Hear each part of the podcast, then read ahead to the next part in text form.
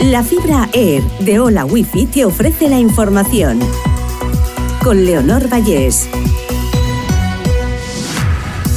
Repasamos las noticias más destacadas de este lunes 27 de febrero.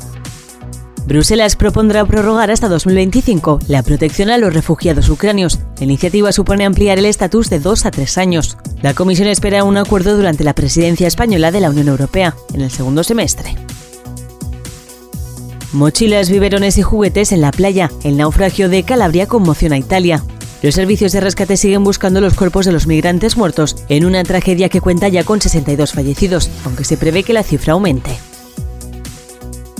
Vox registra la moción de censura contra Pedro Sánchez, liderada por Ramón Tamamis. La moción llega a la Cámara con la firma exclusiva de los 52 parlamentarios de Vox y casi tres meses después de que su líder, Santiago Abascal, anunciara su intención de censurar a Sánchez con un candidato independiente.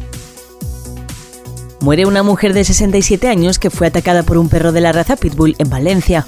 La víctima murió por las graves mordeduras infligidas por el can abandonado al que había recogido del campo.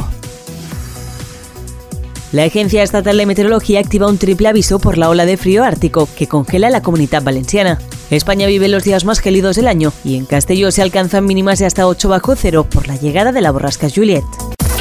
Hola Wi-Fi, velocidades de fibra, vivas donde vivas, te ha ofrecido la información.